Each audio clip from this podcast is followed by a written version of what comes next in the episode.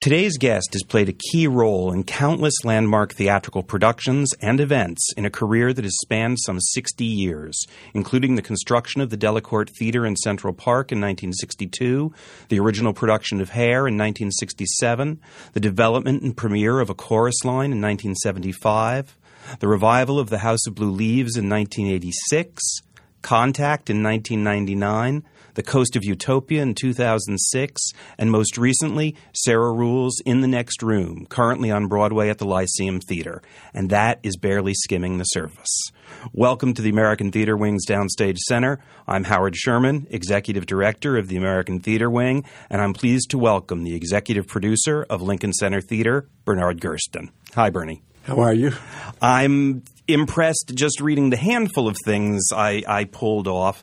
Um, there's so much to talk with you about. Um, as I was looking over your career, it just struck me. I look at five names that along the way you've had the opportunity to work with John Houseman, Joseph Papp, Francis Ford Coppola, albeit not on stage, Gregory Mosher, and Andre Bishop. That the opportunity to work with just those men is extraordinary, and they having the opportunity to work with you.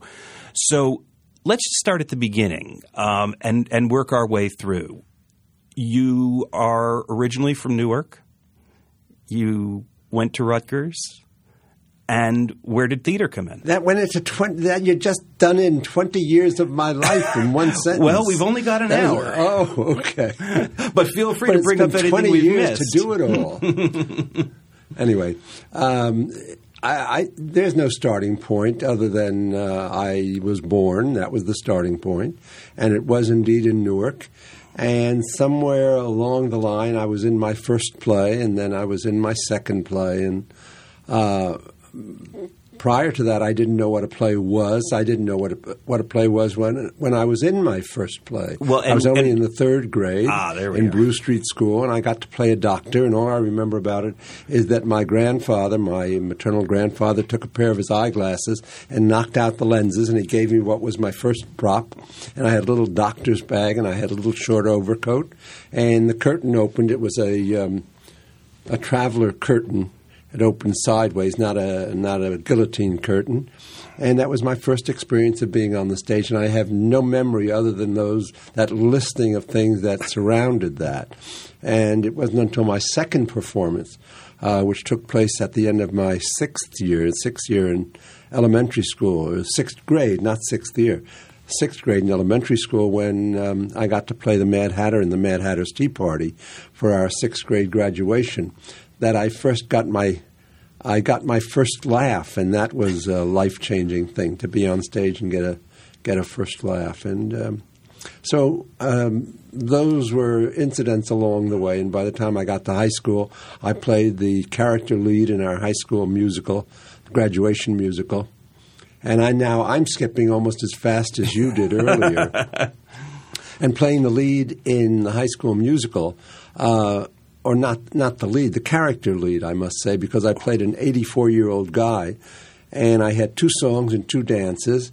And as a result of that uh, performance, I was voted the best actor in the graduating class and also the wittiest. Those were two good designations. I was not, no consideration was given to the likelihood of my succeeding at anything, but the two designations I got, I thought were very, uh, very, very satisfying to me at that time. In college, I continued to work uh, more in the theater, which was extracurricular at Rutgers than anything else. And um, So, I what were you actually studying? Pardon? What were you actually Uh, studying? at business administration, Uh-huh. but I wasn't giving it too much attention. and uh, they were going I was going to get failed in accounting, but I made a deal with the uh, with the professor saying I promised never to practice accounting if he'd just give me a passing grade and give me the credits that I needed. and he agreed, and uh, I have never since practiced accounting, fortunately. Um, but I've been accountable. Um, and um, So you were doing the extracurricular theater at Rutgers, Yes. apparently more than your classwork, Yes. and still acting. Uh, no, I stopped getting parts. I stopped getting parts in college. I was in competition with a big fat guy, and uh, he was more of a character juvenile than I was. I was not good looking enough to be the leading juvenile, and not uh, not enough character compared to a big fat guy to be the character juvenile. So he got the parts, and uh, I became a technician. I learned to build scenery and to hang lights and need, and to sweep floors. And people who do, did those things were always welcome. The theater never had too many of them. Uh, whereas they did have too many candidates for actors' parts. That hasn't changed to this day. Anyhow, that, that's how it all happened. And I became a technician early, early on and stopped being an actor. And, um, and the rest of it just unfolded sort of logically in its way. Well, you went into the service. I did. And what happened was uh, uh, it's so curious how one's life takes its form uh, unaccountably as a result of things that happened earlier on. Actually, my college director, who was a part time um, director at Rutgers because Rutgers didn't have a theater program as such. It only had extracurricular theater. My college director wound up stationed in Hawaii, where I was also stationed in the Army. And at one point, I found out that uh, Maurice Evans and Judith Anderson were doing Macbeth for the troops, and Maurice Evans was in the was in the army. Judith Anderson was not in the WACs. Um, and I got to see the Macbeth, and then I realized that nothing would serve me but getting out of the quartermaster corps, which is where I was, and into special service, into the special service unit that was stationed at the University of Hawaii. And so I went to my college director, who happened to be in the Navy, uh, and a uh, an, an ensign or a lieutenant JG, and uh, and said, "Could you put in a um, good word for me with Maurice Evans and say I would love to the opportunity of transferring to his unit. Anyway, it all worked, and so my college experience led to my getting having an army experience, which was a transfer into a special service unit with Maurice Evans, where among many other things we did the um, the GI what was called the GI Hamlet because it was a two hour, two and a quarter hour cut text, which was about as long as you could hold the GIs in thrall.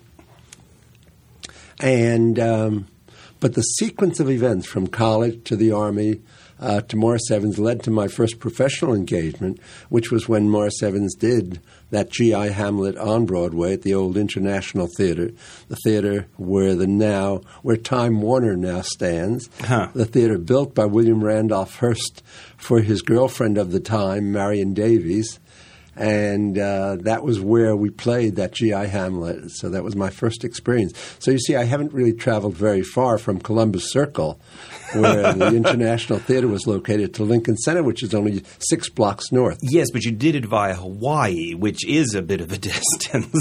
so, so you you had a little trip in between. We should say for for some of our younger listeners. Um, Maurice Evans was one of the one premier of, one, one of the leading three British actors of the uh, pre-war and war period, and the three were Leslie Howard, um, John Gielgud, and Maurice Evans. And Maurice was was the third of the, in in chronological order, the third in order of appearance, and I don't know, perhaps the, not as quite distinguished as either Leslie Howard or John Gielgud, nor did he have really quite the career that they did. Well, but he but he was no slouch. No, but strangely and sadly, the thing he's perhaps most remembered for out of pop culture is he ended up playing uh, uh, the father the on. Bewitched. Yes, he yeah, was yeah, he was yeah, Samantha Stephens' enough. father, and right. that's you well, know he made the transition. He made the transition, playing right. a very grand and playful figure. Yes. So, so anyway, so he you came back, you got out of the service, you came with that show back to New York, and my and, first professional job. And at that point, you were the assistant stage manager. Yes. Um, you were also in the ensemble. Yes. Uh, understudying and understudied. Yes, um, the usual, the usual, the usual catch-all. Yeah, it's it's worth also mentioning that also in the ensemble with you was a guy named Ray Walston. Right. Uh, certainly well known, and I saw that the production was actually brought into New York by by the famous Mike Todd. Yes, all correct. Boy, you've done your research very well. Well, it's it's really extraordinary. I mean, I started off with mentioning five names, and I've I've flashed on so many others. But how did the Hamlet do? Was it a hit when it when it came in? Uh, when you do your first show on Broadway, you don't have any perspective. You really don't know what a hit is or what a hit isn't. Uh, it was a show. You were in a show. You were earning 60 bucks a week. It was kind of exciting to get right out of the Army and into a show and be in the theater. And I wasn't absolutely certain that was what I wanted to do. I felt that I had a far far greater and higher duty to become a trade union organizer, and so I gave myself just six months um, to see if I could get a job in the theater or earn my living in the theater. And if I could, then I would, and I wouldn't have to be a trade union, union organizer, which I thought was the most important thing to do, which was to organize or to be one of one of you know thousands of organizers of the working class, uh, because that was what would advance the. Uh, um, the cause of workers in the United States at that time in the post-war period. Hmm. But but, but it didn't theater, work out. The theater thing worked. Just I, well, was I, it was it that being an organizer didn't work out, or was it that the theater thing worked? No, I got I I had my priorities set out very straight. First choice, the theater. Second, obligation. A choice of obligation was to be a trade union organizer. Hmm. Since I managed my first choice, I didn't have to go to the second. to this day. Now, you. But I might yet.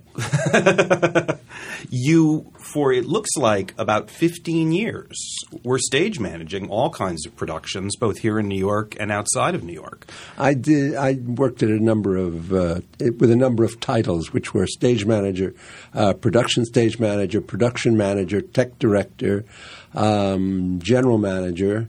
I saw and, lighting design credit even for you on something. Yes, no, I, I, I got one of the best notices of my life from uh, Richard Watts of the New York Post for the lighting of the World of Shalom Aleichem, which we did at the Barbizon Plaza Theater, which Trump turned into something else. Donald Trump, that hmm. is. There was a period where you were working on a lot of the City Center revivals. Yes, I did. I did two or three stints at City Center. I was the stage manager of um, Anna Christie with Celeste Holm and uh, Art Smith and Kevin McCarthy. And I was the stage manager of Tovarich with Herbert Berghof and Uta Hagen and also the stage manager of um, a, a, bunch of musicals when Billy Hammerstein was producing a series of musicals at uh, City Center. And they were in the order of appearance in a six week season. There were two weeks of Guys and Dolls, two weeks of South Pacific, and two weeks of Finian's Rainbow. What's interesting is at this very moment, Finian's and South Pacific are both alive and well on Broadway. Well, South Pacific yes, alive and well on Broadway under your aegis under my, and Andre's. Under my loving hands. But we, we, should, we should explain that, that City Center in that period would often take shows that hadn't been off of Broadway for very long and do a revival. Well, the quickly. reason was that they were able to acquire readily acquire touring productions, physical productions, so that the scenery, props, and costumes were kept in packages in warehouses. And uh, at one point with Jean Dalrymple, we did Brigadoon, and with Billy, we did those three musicals. But uh, they didn't have to build scenery or costumes, and they would bring in the production stage manager of the touring productions. They would cast them, and uh, and they'd be up in a jiffy. It was amazing. And you're mentioning shows. I, I was amazed again in looking at some of the people in these. The Guys and Dolls that you mentioned was with Walter Matthau as Nathan Detroit, right? And uh, the Finian's Rainbow was with Merv Griffin as yes. Woody, which yes. just and Helen Gallagher. Helen Gallagher was in a lot yeah. of them. Yes, yes she was. So yeah. so pretty extraordinary. Yeah. You also of the names that I mentioned at the beginning, you went up to the American Shakespeare Theater in Stratford, Connecticut, to work for John Houseman. And, and Jack in, Landau, poor in, Jack. In the very early days of that festival, which in its day was was quite extraordinary. Well, it was it was itself, uh, and it, it, was extraordinary because there was a sudden rash of Shakespeare in the northeast sector of the United States and Canada, and it began in Stratford, Ontario, and then it went on to uh, Guthrie, then went to Minneapolis and took the impulse that he had originated in um, Stratford, Ontario, and carried it to Minneapolis. And then there was the American Shakespeare Festival in Stratford, Connecticut, and the New York Shakespeare Festival, Joe's Shakespeare Festival in New York. So there was uh, lots of Shakespeare going on at that time. And I would say, of the lot of them, uh, perhaps uh, the least, um, well, I shouldn't say the least, but uh, the the uh, the Stratford Shakespeare Festival was not a distinguished one. It left no, it it didn't leave its imprint in any significant way as compared either to the durability of Stratford, Ontario, of the Guthrie in Minneapolis, of the New York Shakespeare Festival. Well, it's it's interesting as someone who grew up two towns over from the American Shakespeare Festival in Stratford. Um, there's a couple of generations of who fed, people fed off it, who who lived off it, and who were taken to it. And I even yeah. hear stories from people yeah. up in Massachusetts or even down of in course. New Jersey yeah. who were taken. So. At its time, it's had it had an impact, and indeed, you know, John Houseman's sort of a legendary figure. So I, I have to ask: Were you hired directly by Mr. Houseman, or did it uh, no, come to well, another the, way? The, the the influential person was a prior friend, Jeannie Rosenthal, who was very near and dear uh, to John Houseman, and Jeannie recommended me to John, and I got hired. Hmm. Now, in that period, um, you were one of a number of people in the theatrical industry who were called before the House Un American Activities Committee. And this came out in the press, and there was some uproar at, at, at the theater about you being called. Well, and, well, and no, at, you mean at my theater at at, at Shakespeare? Stratford? Yeah. Oh, it wasn't an uproar. It was a, a, a the roar of mice. It was a mouse roar. Um, but but can you tell us about that experience of because appearing it's something before the Un-American Activities Committee of appearing and what it Well, meant in you your know, professional you know, life. it was like like having a bar mitzvah. You you didn't achieve your your majority until you'd been in front of the House Un-American Activities Committee, depending, of course, on how you behaved. And I was an unfriendly witness, and uh, the world was divided between the friendly witnesses and the unfriendly witnesses. And uh, there was a very salutary company, company on both sides of the equation. Uh, but we were very snotty about uh, those who were, who, uh, you know, who kowtowed to the Un-American Activities Committee and name name. Naming names was a kind of a stool pigeony thing to do and uh, some of us did not do that. And uh, I must say, I didn't suffer greatly as a result of that. Uh, there was just a few whips and a few scorns, and it was over. Hmm.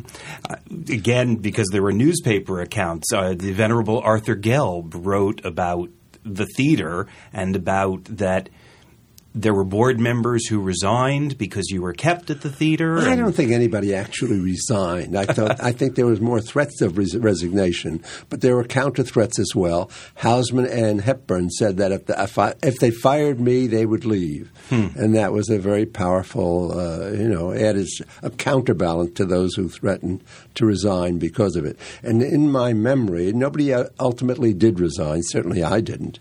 And and Houseman and uh, Hepburn didn't either. So So those must seem, uh, you know, you, you talk about those days the way I talk about uh, the epoch just before that. You know, there are these periods in the life of the American theater.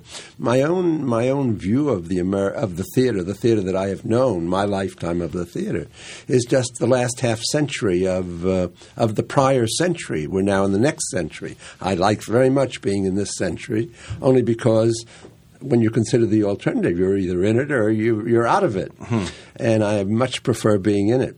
But that half century was a really interesting century because a half century because it was the half century after the end of the Second World War, of 1945. So 50 to 2000 was a very interesting time in the theater, of which, by the way, the uh, although it loomed very large and important at the time, the red baiting, uh, the uh, red channels, the uh, the blacklist, all the all those awful manifestations of the Un-American Activities Committee and McCarthy were of a period, but actually there were about forty years that were outside the that roughly ten year period in which all that stuff obtained. It was ra- rather unfortunate, but. Uh, It's gone. We lived we lived through it. We lived past it. We did indeed. So let's move past it and move to, as you said, you were you had many different titles. You were doing tech roles. You were doing various stage management, assistant stage management. How did you come in 1960 to the New York Shakespeare Festival? Oh, I'm uh, again in that sequential series of events uh, that led to my college director being in Hawaii and getting me to Maurice Evans. While I was with the Special Services Unit in Hawaii, uh, I made friends with a guy um, whose name was Bob Carnes. He was an actor and he was in the army, and uh, and we became friends in the way of friendship.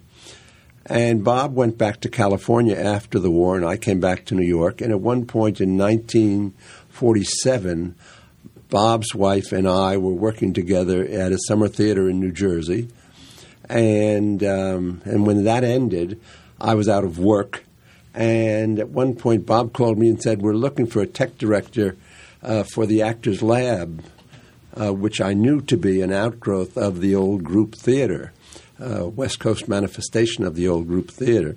And it sounded like a good enough job, and so I packed up and took a plane. And in early 1948, went to California and joined the Actors Lab in Los Angeles, just behind Schwab's drugstore on Las Palmas Avenue, I think, Street Avenue, uh, and became, I think I was tech director there.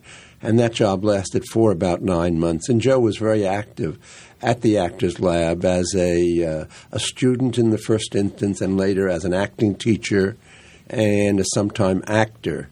So all those things. And we, we became pals. And uh, it wasn't until a couple of years later, after I had returned to New York, that Joe came to New York in a touring company of Death of a Salesman. And our friendship was renewed and extended when he was in New York. And that was in 1950 um, ish, 50 51. And shortly thereafter, Joe began the, the, genesis of the New York Shakespeare Festival began about 54, 55 at Emmanuel Presbyterian Church on the Lower East Side and I didn't work there, but I, we kept abreast of each other. And then during the years that I was the stage manager at Stratford, which was uh, 57, 58, 59, Joe was beginning his first um, uh, development of Shakespeare performances at the Lower East Side with Colleen and J.D. Cannon. Colleen Dewhurst, I should have had. I don't know. If there's no other Colleen, I don't think.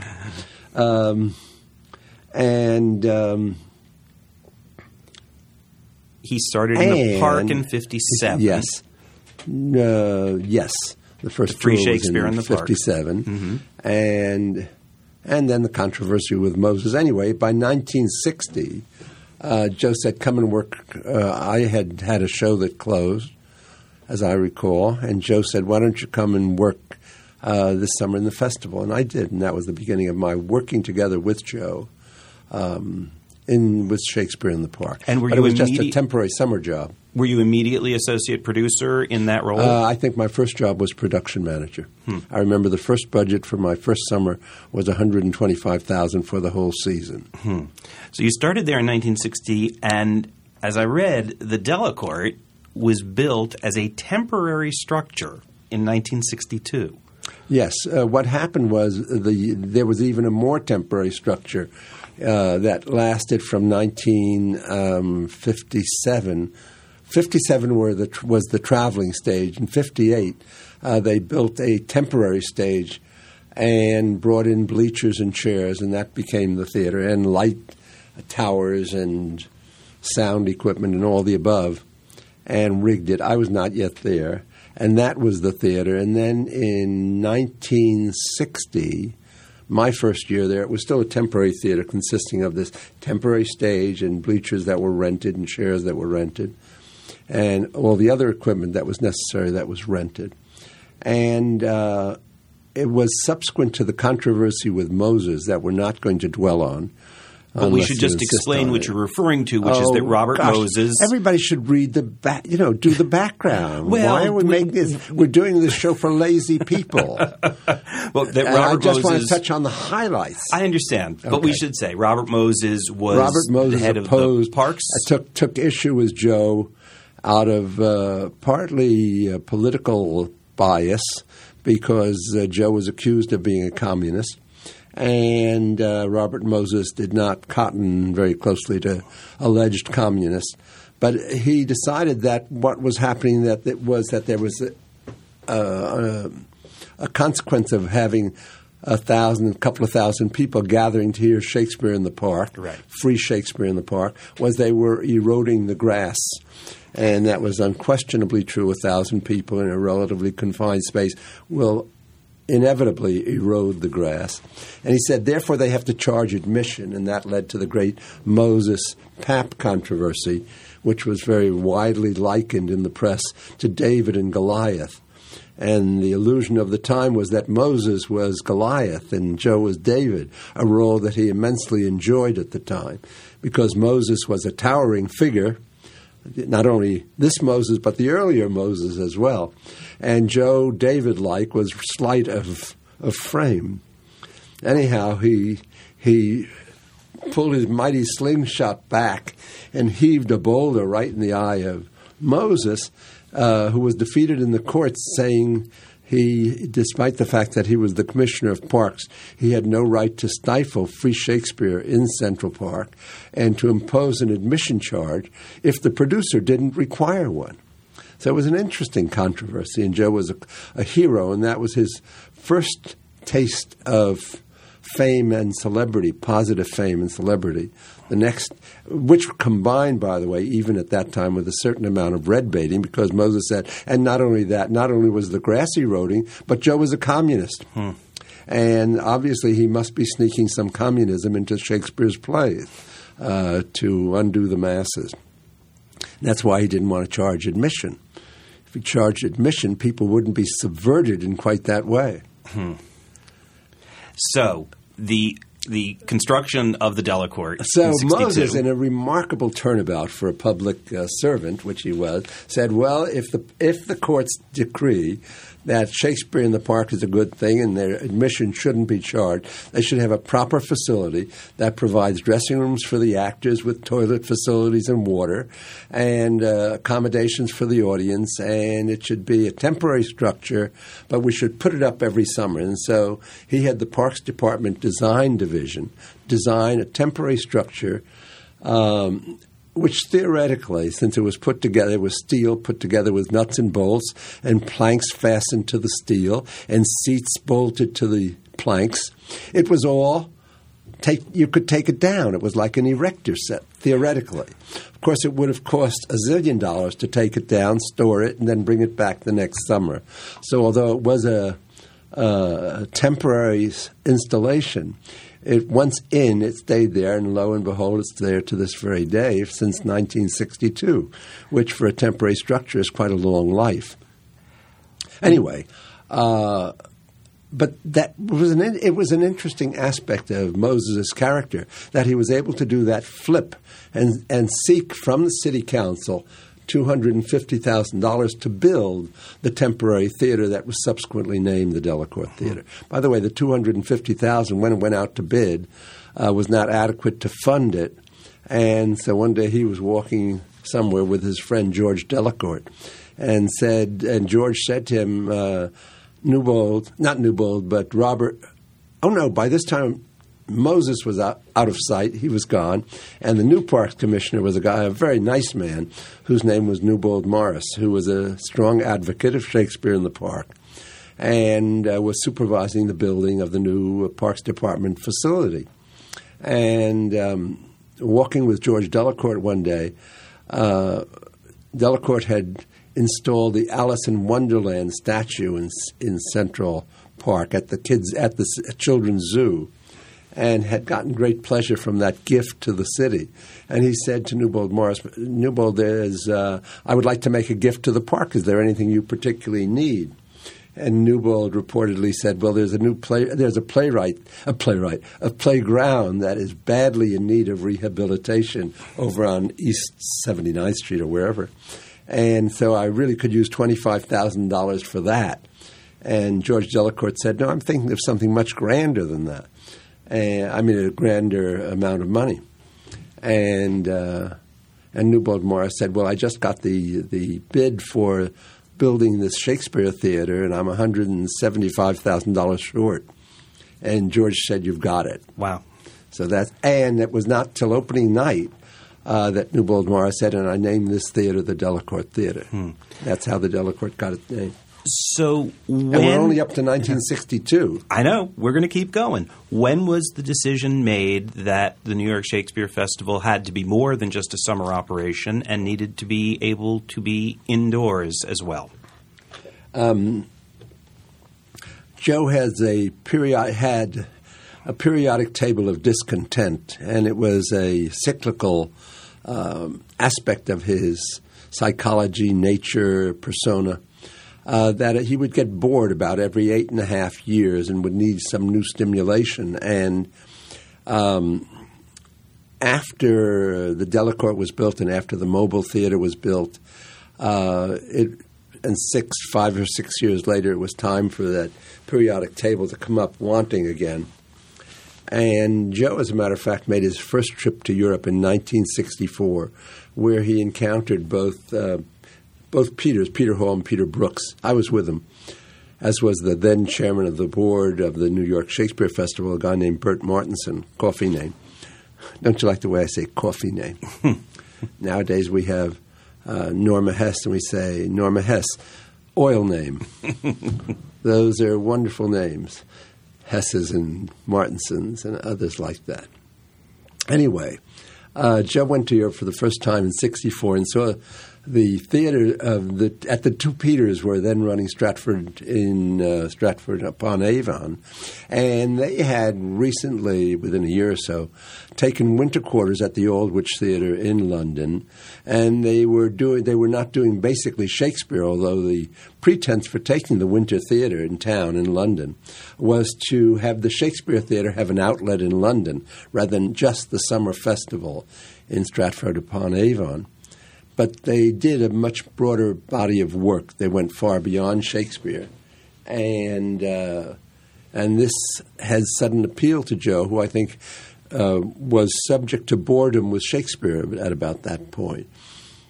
And suddenly, the idea of having a theater that could operate all year round and that could do contemporary work uh, became very attractive and appealing to him. And so he set out to do that and I don't remember what the question was. Well, it was just about moving indoors. How so, you, but so, there was that desire. There mm-hmm. was something less than satisfactory about gearing up only for the summer, and then the summer lasts ten weeks, and then you're out of work. You're not out of work exactly, but you don't have. You're not driven by theatrical production for the other uh, nine months of the year, nine and a half months of the year. So there was a natural yearning. And together with that yearning was to do something other than Shakespeare. And that was in part derived from the experience of the two Peters. Uh, in London and with the Aldwych. So that was the impulse. And we began looking for a place where this might take place and ultimately found the old Astor Library. The old Astor, Astor Library, built in three parts over a 30 year period from 1850 to 1880, going from the southern building to the middle building to the north building. And the three buildings were very much the same, other than that they were separated by the years in which they were built, which led to one being an all brick and mortar building and one being a cast iron building, decorative cast iron building. These hmm. are structural systems. And uh, the third one also being a structural cast iron system. Anyway, we found that building. The building was available. It was going to be torn down. Uh, it was a prospective landmark. The Landmarks Commission in New York had just come into being, and um, and uh, by a very uh, fortuitous um, cross um, pollination, the designation of that building a landmark gave the landmark a cause on which to begin to be the Landmarks Commission, and it impeded the developer who planned, who had acquired the right to buy the building by placing a deposit on it. and um, and appealed to his civic nature to give up his rights to the building so that it could be preserved as a landmark and become a theater for the New York Shakespeare Festival. The price of the building, in case I just saw a question hanging on your lips, was five hundred and seventy-five thousand dollars. That wasn't my next question. Well, but there you good are. to know. Um, my next question is, as you said, the desire was to be able to do more contemporary work, and in 1967, you couldn't get much more contemporary than the show that opened the that theater, Yes, that's absolutely true. and that show was Hair. made no sense at all. But uh, What do you mean? Well, I mean, obviously, nobody would have expected that a New York Shakespeare Festival that decided to go uh, a, a, a theater devoted to the cla- to one classic, uh, Shakespeare, you know, the body of work of Shakespeare, deciding to expand its repertoire. One would think it would go to other Elizabethans or to uh, I don't know. They who worked their way up. work your way up slowly, and you wouldn't get to air for another thirty years. But it was in part the uh, the extraordinary um, capacity to leap uh, in directions that might not have been suspected. You would not think that the same sensibility that had spent so much of his energy in developing the Shakespeare Theater, because although we can talk about the Shakespeare Theater and sum it up in 15 minutes, there's a lot of legwork involved in putting on a single production and creating a theater that's based on Shakespeare and sustaining it with inadequate funds. I mean, it's one thing if somebody dumps a whole pile of money on you and says, "What can you do for this whole pile of money?" But if you say, "No, I'm going to do, I'm going to do something, and I'm going to scratch and dig and get the money that all the money I can in order to do it, and never have enough money, never have enough money. Nobody ever got paid enough. Nobody ever had enough big enough budgets for scenery or costumes or rehearsal. It was always a struggle." And to go from that and suddenly say, well, we're going to venture in a new direction. We're going to do contemporary plays by American writers, and that's going to be the program of this theater, which was very much ahead of its time. And so when Hair opened, it was perhaps the most outreaching uh, object, theatrical object that one might have chosen. And it's to Joe's credit uh, that he did choose it. And of course, it came to a very unsatisfactory end there at the Public Theater. It played its eight week run. Another play was scheduled to follow it. It was a production of Hamlet, oddly enough, directed by Joe with Martin Sheen in the title role. And so Hair was over. Uh, but we ran into somebody who offered to give us $50,000 to move it.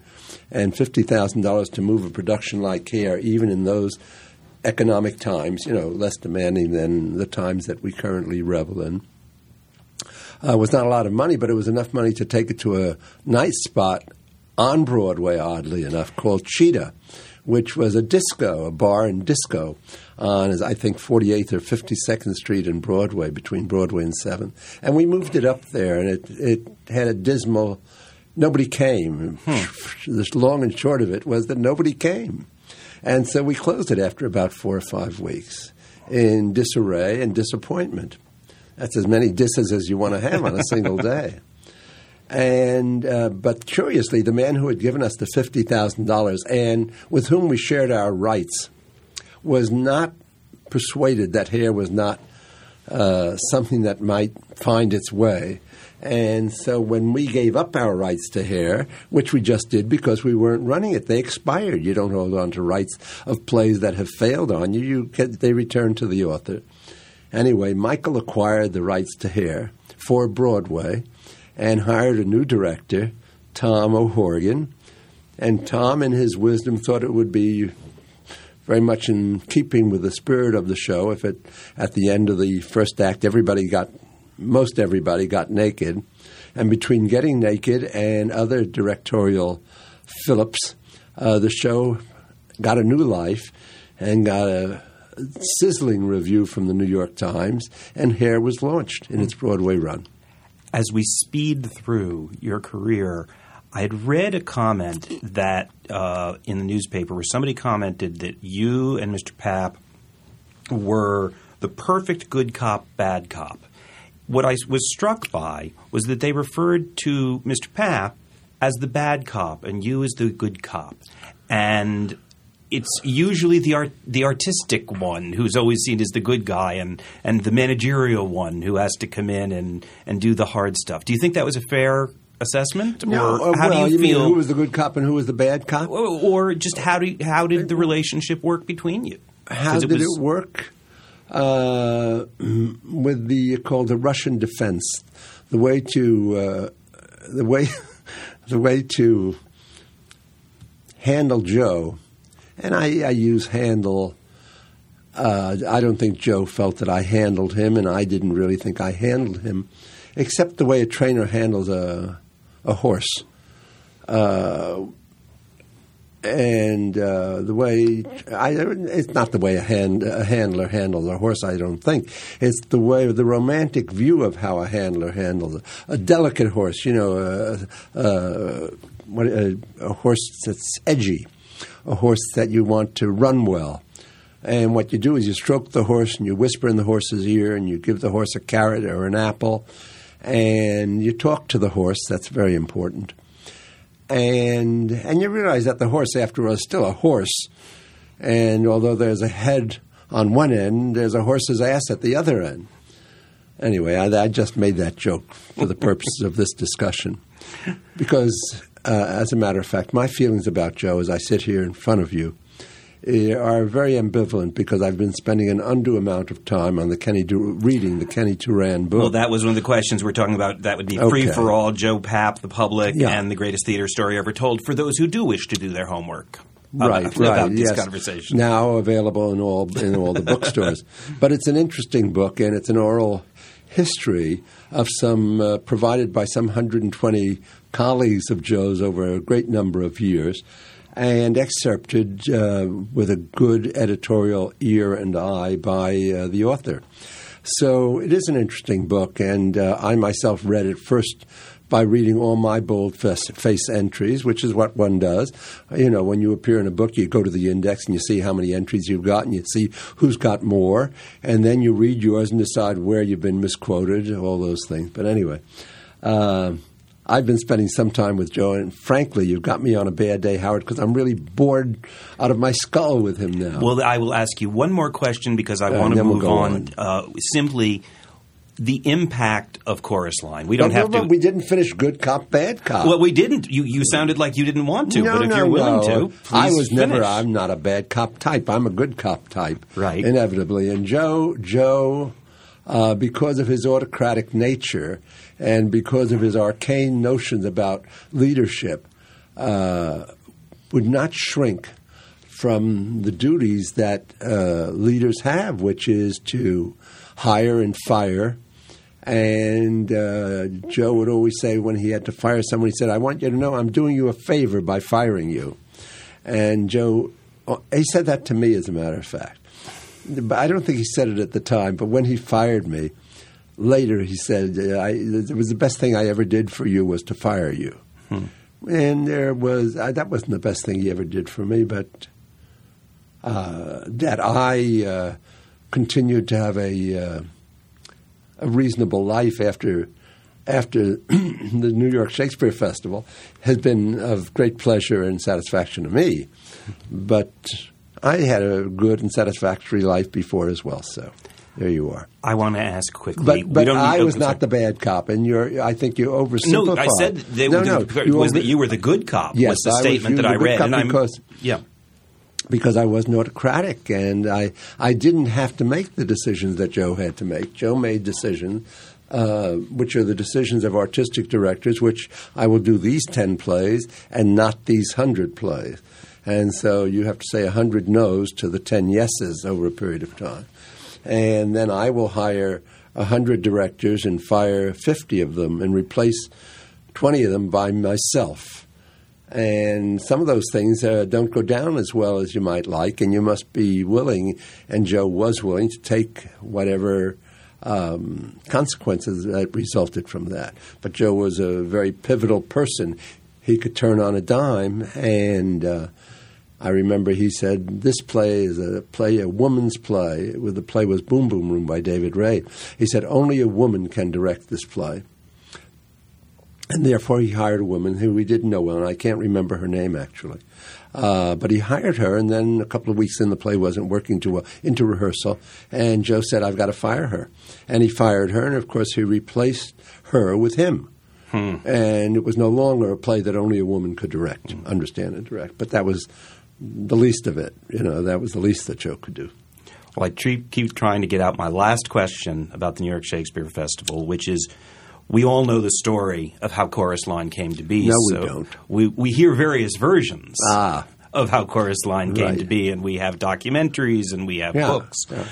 I'm just wondering, from your perspective, what you feel the real impact of Chorus Line was on that institution, because sometimes those kind of successes for a not for profit can be a mixed blessing.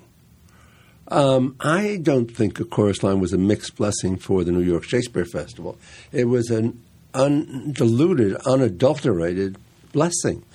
Uh, money for not for profit organizations, uh, the number of organizations that have been corrupted by an excess of money, not for profit organizations, performing arts, or anywhere else, uh, I suspect you can count on very few fingers. I, I, don't have any. I don't think the Shakespeare Festival was spoiled by the uh, the vein, the gold vein that it hit with the chorus line. On the contrary, I think it sustained it. And whether the whether the Shakespeare Festival uh, labored um, under the burden of an excess of resources, I, I don't think that's what happened to it. I don't think it spent lavishly and or was corrupted. I think that what happened uh, was a different kind of phenomenon. One might ask, was Joe corrupted by not the money of a chorus line, but by the fame and success of a chorus line? Did that have did that success and fame of a chorus line and he as producer of a chorus line affect him in some negative way that impelled him a number of years later when he opened a play called The Human Comedy, an adaptation of the Saroyan book on Broadway, the marquee of, I think, the Plymouth Theater, but it could have been the Royale, bore not a plastic sign saying The Human Comedy by William Saroyan, but a rather large, naturalistic, cutout photograph in color of Joseph Papp. Hmm. Do you remember that? No, I do not. I was not in New York at that time. Right. But it was a very strange manifestation that I think had no precedent. I don't know which producer, from the most notable, from I don't know that Ziegfeld ever put up his own picture on a marquee. Hmm. I don't. I know Merrick didn't. I, I, Kermit Bloomgarden certainly didn't uh, Robert Whitehead didn't, you'll be hard put to come. But Joe did, and uh, go track the go analyze that when in your leisure time. Once you and Mr. Papp parted ways in 1978, I'm fascinated and have always wanted to ask you. You ended up working with Francis Ford Coppola and were involved in two major works um, through his company. One, the film One from the Heart, which I'm an aficionado of. I Everybody's really like the movie, but nobody only, went to see it at the time. Only 700 aficionados, and there were only a thousand admissions. But it was it was it was not a big success. But also the restoration of, of the of the Napoleon. Yeah. Um, and I'm just wondering how you went. I was at the theater, last to, night, and a man sitting in front of me turned to me and said, "Bernie," and I said, "Yes," and he said, "Paul Borghese," and I said, "Paul." And, I, and Cora said, uh, Cora, to whom I'm married, said, Who's Paul? I said, He was one of the conductors of Napoleon. We had a hmm. series of conductors. So I saw a conductor last night.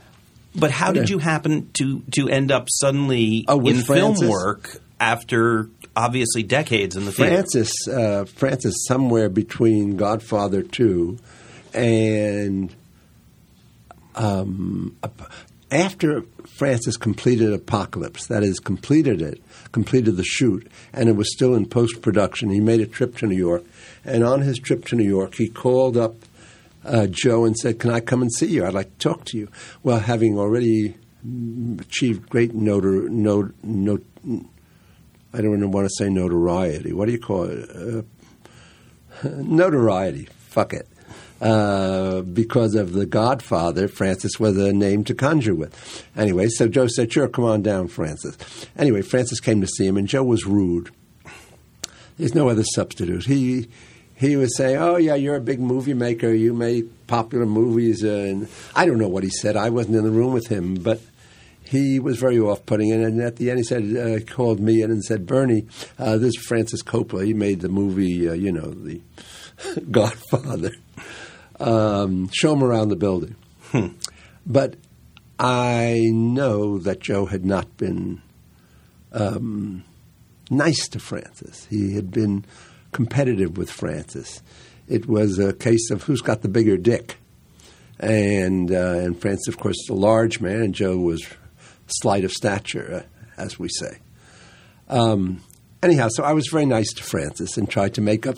I was the good cop. Mm-hmm. Uh, but taking him around the festival on that particular afternoon, which is vivid in my mind, lo, these many years later, the year was 1970, 77, 78, 78, I'm pretty sure. Um, but taking him around, there was stuff going on in every room, you know, in, in a number of the theaters. And, and, it was fun to show Francis around. And I didn't know him. That was my first meeting with him. And, um, but I was as nice to him as I'm being with you today. So, uh, or nicer. um, anyhow, at the end, he, we said goodbye to each other, and that was that. Hmm. And then, surprisingly, uh, a number of m- months later, um, Francis called me and left a message saying, I'm, I have acquired Zoetrope Studio. I've acquired the studios, the old Metro Studio in Hollywood, and I'm forming a, a, an old-fashioned kind of movie company, and I would like to talk to you about the possibility of your coming to work here. And the rationale was, since you understood how the public theater worked, I want to have something like that in movies. I want to have writers, and I want to have directors, and I want to have actors, and I want to have technicians and designers, and I want to have them all in a company. And I want a writer's building, and we're going to have a giant Ticonderoga pencil on the top of that building so that everybody, uh, everybody will know that's the writer's building. And he said, So come out and see me. I'll send my plane for you. I go, oh, wow, nobody's ever offered to send their plane for me. It turned out he didn't have a plane at all, Francis. He, he had the use of a plane. But anyway, he sent the ticket instead. I mean, so I went out and saw him. And we went down and we saw the Hollywood studios. And I had just by that time been gone from the festival a year uh, uh, because I had been fired a year before. I did ballroom. I did uh, uh ballroom with Michael Bennett and then I did uh, Bosoms of Neglect, John Guare's play with John Wulp on Broadway. And then I was out of work. There was nothing else scheduled. And that's when Francis called me. It was barely days after Bosoms and Neglect closed. And so I went out to see him, and then I came home and said, uh, It's a job. He wants me to come there and be. Uh, the title he was offering was uh, Vice President um, um, of, of Creative Affairs or something like that in the new Zoetrope studios. And uh, so Cora and I talked. Cora was in the middle of building the Joyce Theater at that time, and we had two little kids in school. And it was a, a job that was tremendously attractive. Hmm. And Francis is a very charismatic person. And so I, we said yes. And so Cora stayed here, and I went there, first for a year in San Francisco and then a year in Los Angeles. And uh, it was a tough time, hard time, but it was a, a, a, wonderful time in many, many ways. Making the movies was fun. We made four movies, actually. We made Hammett, The Escape Artist, um, uh, Black Stallion Returns, and One from the Heart. And the four movies cost about $50 million that we didn't have. It was all on credit, and we was shut, shutting down. Every week was a wrap week because we didn't think we'd be able to go on. That was because of those four movies. One from the Heart was 35. Hmm. And but it was fast. It was sleight of hand, sleight of hand, and uh, the movies got made. But the movies, all four of them, grossed under a million dollars. I mean, it was just pathetic. And so the company was bankrupt, and I came home. Hmm. When but the were, friendships oh. that grew out of that, the friendship with Francis and uh, and the friendship with Ellie and with the kids all began there hmm. and continues. When you were approached for the formation of Lincoln Center Theater, at that time, again, we have to position it for people, the Beaumont at that point was considered a deadly house in which almost nothing could succeed, was the popular opinion. Isn't that amazing? You know, so y- were you brought in simultaneous with Greg Mosher? Did Greg was Greg there and invited you? How did you come to the new Lincoln Center Theater? Um, what happened sequentially was uh, that a number of board members from the Richmond Crinkley days were still the board, the designated board. There were about, oh, maybe 10 or 12 of them uh, were there, but the board had fallen into dysfunction uh, when Lincoln Center rejected Richmond's plan to reconstruct the Beaumont as a proscenium theater. Because what happened in between, between was Marty Segal, uh, the chairman of Lincoln Center for the Performing Arts, booked in because the Beaumont was dark over an extended period and seemed to be a, in stasis. Um, Marty had the opportunity of booking in through the good uh, auspices of Alexander Cohen, a Broadway producer of some repute, the Peter Brook Carmen, uh, which was originally supposed to have gone to a theater called the New Amsterdam Roof Theater. Did you know that? I didn't know it was supposed to go there. No, Well, I mean, again, that would have had to be rebuilt. It, well, it was years later. There was a bad hole in the roof. Yeah, I mean, it and was- Hmm. the Nederlanders wouldn't fix it, and so that was out of the question. And uh, so, I Marty spoke to um, to Peter Brook, I believe, or to Alex about doing it in the Beaumont. They decided to do it, and they did it. And of course, it was extraordinarily successful.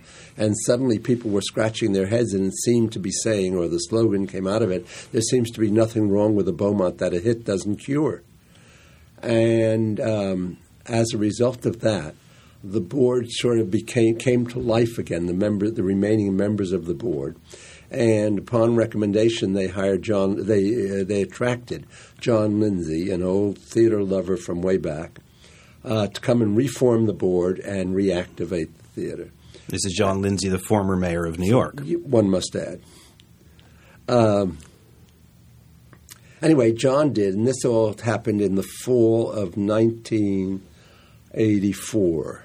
Simultaneously, I was teaching up at Columbia a graduate school, and uh, just out of a sense of pl- well, no, I must say you, you didn't mention, and we didn't mention to each other that the New York Shakespeare Festival had been at the Beaumont from '73 to '75. The very famous uh, Three Penny Opera with Raul Julia was performed there. Yes. Yep. And also the uh, the Cherry Orchard by Andre Serban uh, with uh, Irene Worth, also very famous. So the theater did work while the Shakespeare Festival was there. But Joe didn't love that theater particularly, and so he just walked away from it in a very ungentlemanly way. Uh, and the theater was dark for a number of years until the Peter Brook Carmen came in, and the theater seemed to work fine just as it was. So Lindsay was brought in. Lindsay began a search, and he called. He took uh, counsel with Schuyler Chapin, who was the dean of the Columbia School of the Arts. And I happened to run into um, Schuyler on 44th Street outside the Algonquin Hotel one day. And he said, Oh, I wanted to meet with you and talk to you about the Beaumont Theater. And I said, That's funny, Schuyler. I'm teaching at your school, you may know. And one of the things I teach in my theater administration class is how to make the Beaumont work. And uh, Schuyler said, uh, uh, Have you got anything written? I said, No, I'll write something. And so I wrote a kind of a 10 page piece about how and why the Beaumont might be resuscitated and why this, the present, that time might be a good time to achieve it. Anyway, he was very taken by it, and he called me in to meet with John Lindsay and talk about the paper that I had written. And uh, John Lindsay said, Well, would you be willing to serve as a consultant to us? I said, Sure, I'll do that. And he said, We'll pay you. I said, No, you don't have to pay me. I have a job. And he said, uh, Well, would you take the job? And so John Lindsay offered me the job of executive producer, which didn't have the title. But what- whatever it was, uh, they had already settled on Gregory as artistic director and had talked to him. And Gregory uh, had recommended me as well uh, because Gregory was working in cahoots with Mike and Mike, Mike uh, Nichols, and uh, Mike uh, and Gregory solicited me and said, "Come on, we'll have a lot. We'll play together and we'll have a lot of fun." Anyway, um, I did, Hmm. and so Gregory and I joined forces. Mike slipped away in the night, and Gregory and I opened the theater in the fall of, um, in uh, actually in the spring of 80, I have 85. 85. Yeah. yeah. So, because what the Beaumont of 85. because um, what the Beaumont most needed was a hit. How quickly did you get to a hit? Well, very quickly, one must add. We did. Yeah. We opened with two uh, uh, two David Mamet plays, The Shawl and Prairie du Chien, two one acts. And Clive Barnes, writing for the Times, at the, said, uh, "I understand, or we understand, opening uh, modestly, but this is modesty to a fault." So that was a bad notice. And the next play up was a revival of John Guare's The House of Blue Leaves, also in the Mitzi Newhouse and it was sensational. It was really remarkable. It had a stunning cast consisting of John Mahoney, Stockard Channing, Swoosie Kurtz, uh, uh, Chris Walken, uh, Ben Stiller, and I'm forgetting a couple of others. Anyway, it was very, very striking. And uh, House of Blue Leaves, which had opened some years before off Broadway and then got burned out at the Warehouse Theater and was never revived, you know, was never continued, although it had been quite successful. So it was fulfilled in a way that it hadn't been before. And the theater was up and running, and that was it. Now, you have been at Lincoln Center Theater since it began operating under that name. Greg Mosher was there five or six years, maybe a little bit longer Greg than that. was there from 85 to 91, six Yeah. years. Um, the change so often when an artistic director changes at a theater, you sometimes find that management changes as well. I'm wondering what the experience was for you of having started up the theater with one man and then ultimately changing partners to, we should say, Anyone Andre who's Bishop. got a lot of experience dancing knows that changing partners is part of the dance. And uh, what happened, in fact, was when word, when Gregory informed the board that he did not intend to renew his contract, uh, the uh, the president of the board, a man named Victor Palmieri, said, uh, and I remember his words. Um, he said, "Bernie, is there anybody out there?" And I said, "Yeah, I'll get together a list." And so I did. I made a list of some six people whom I considered to be candidates to replace Gregory. And uh, and Cora, the woman to whom I married, uh, I had five people on the list, and said, uh, "Why didn't you put Andre on the list?" And I said, "Well, because I don't think Andre would leave Playwrights Horizons." And she said, "What are you talking about?" He was very interested in taking what's his name's job at Yale. Um, who was the guy who was the first? Robert dean of Yale. Brustein. No, it was after After Brustein, Lloyd Richards. after Lloyd, and Andre had indicated he would be receptive to the idea of going to Yale, and I hadn't remembered that or I'd forgotten it. So anyway, so I called Andre on a Saturday, uh, on a very well remembered Saturday morning, and said, Andre, on Tuesday, Gregory is announcing that he's leaving the theater because he wants to make movies, and I've got a list of five candidates, and I think you know all of them or have worked with all of them. And so I wanted to run them by and just get your reaction to them as replacements for Gregory. I went down the list of five people, and Andre, in his generous way, spoke very uh, su- supportively of all five. They were good people. So Andre said each one, one was better than the next, Jack O'Brien. And he spoke with heartfelt praise for Jack. And so he went for the five. And. Um, and he saw in each one of them the qualities that would make them ideal choices to be the artistic director of the theater. And I said, And what about Andre Bishop? And he paused for a hair's breadth and he said, Andre might be very interesting. And then he proceeded to talk about Andre in exactly the same tones as he had been talking about the other five, and with the same objectivity and distance. And I remember, and I think it's absolutely true, uh, his final line was, and all things considered, I think Andre might be the most idiosyncratic, but I'm not sure that's a bad thing. I said, Thanks, Andre. Could we meet on Monday? This was a Saturday. And he said, Yes, let's meet. I said, But let's meet secretly because, you know, I don't want anybody thinking and talk. And come and sit. I want you to sit in the theater for a while. Just look at it because, after all, it's quite a jump to go from Playwrights Horizons to this big theater at Lincoln Center. Anyway, he did. And I, but I hung up the phone that day and I said to Cora, Andre's going to take the job. Hmm. And that's how Andre got the job. Whenever I speak with people in the theater, with anyone who's involved in artistic creativity, you always I always want to ask, is there a favorite? And I always get the answer, "Oh, we love all of our children equally." We don't we don't want to say that. But is there in your time at Lincoln Center um, a show that for you was particularly memorable? Not a favorite, but one that, that you found most meaningful to you? Um, I went down the list of plays, or I do it periodically actually. I put an asterisk on each title that I especially regard. And it, although obviously popular plays, plays that do well, plays that are well uh, received plays that earn their keep or better.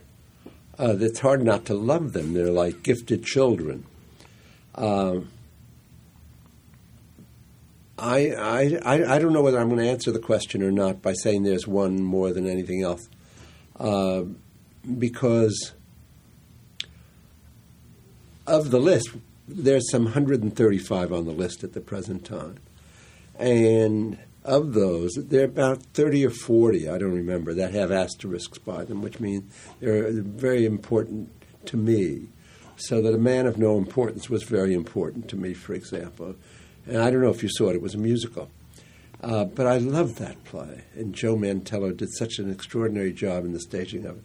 Needless to say, I loved Contact. Contact was just such a lift and how how can I talk about South Pacific and say how much South Pacific? To this day, I go in, I hear the overture, I watch the stage retract, and the orchestra be revealed, and the audience is thrilled because a little coup de théâtre has been performed right before their eyes, or the end of it, you know, which is equally good. But um, I don't know that there's anything that induced quite this totality of feeling uh, that the Coast of Utopia did, because there was such a realization by the director and the company and the designers of an extraordinary body of work. I mean, it was a three play piece, so it was more, I mean, nine hours. He took more time than anybody else ever did. But it was such, such time well spent. So enriching to be there. So it ranks very, very high. But we have been extraordinarily fortunate. I believe that the what passes for success anywhere, you know, uh, for-profit success, not-for-profit success. God knows everyone defines success in their own terms, but there are objective terms too, so that uh, any lay person could say if they're a close watcher of the theater. Well, the plays that seem to me to have succeeded for me are, and you fill in that list. Um, but we've had, oh, but the number of them tends to be, I believe, there's a 20% success rate if you have to sum it up. Whether it's 18 or 23 is virtually irrelevant, but it's a low, you know, it's low there. And whether you use the commercial barometer of recoup some or all of its money or uh, what the notices are or how the audiences respond. But if you take all of them in and you say, well, 20% is a good number, that's not so bad. That I think that our rate, in my terms of success, have been in the 30% category. So hmm. of the 135, there have been some more than 30 that I esteem very, very greatly. Hmm. You've mentioned several times in this interview the woman to whom you are married, Cora. Um, That's who, because, do you know why I do that? Well, what do people normally say? My wife. Right. What's the my? In, you think it's too possessory? It's not too possessive. It's possessive. It's mm-hmm. not too. Or, Uh, or, it's possessive. Okay. I have my wife, my horse, my ox my cat, my dog, my rifle. Well, that's why I was very careful not to say your wife. No, no, when I no, no. You can up. say your wife. I can't say. I choose not to say because when wife. I go home tonight, she won't be there to yell at me. but you, you've you've mentioned her, and she. You talked about her building the Joyce. She is the head of the new Forty Second Street. She's the builder in the family. Your daughter Jenny has your old title now at the public. I'm just wondering, um, does the Gersten family get together and talk theater all the time? No, not particularly. We uh, no. I mean, uh, one says sometimes what's happening to one another. Cora and I talk. Uh, Cora, because she is the proprietor of the new 42nd Street Studios, uh, knows who's canceling their rehearsal time. And uh, so she she receives distant early warnings, uh, or who's booking rehearsal time. So, uh, but she's remarkable because she's left behind her a trail of structures that are quite notable. Do you know about 890 Broadway? Of course, first studio building, and uh, and her uh, custodianship of the Eliot Feld Ballet. But she began life as a dancer, and I met her when she danced in Central Park in uh, in the dance festivals that we used to have at the end of the summer. Hmm. That's where we first met. Hmm. And we got married in the Anspacher Theater between Ergo and the Memorandum. And Joe said, Get the fucking wedding going. I got a rehearsal. well, on that note, having gone longer than usual, let me say, Bernard Gersten, Bernie, thank you for being our guest today on Downstage Center. Our engineer for this Downstage Center program is Chad Bernhard. Our researcher is Craig Thompson. Our director of web development is Rob Perry. And our producer is Gail Yancosek. Downstage Center is recorded in the CUNY TV radio studio at the City University of New York's Graduate School of Journalism in Manhattan. Along with this program, all of the educational and media work of the American Theater Wing is available online, on demand, for free from AmericanTheaterWing.org. You can follow ATW on Twitter at The Wing, and you can follow me as well on Twitter as H.E. Sherman. You can also declare yourself as one of our fans on Facebook at The American Theater Wing.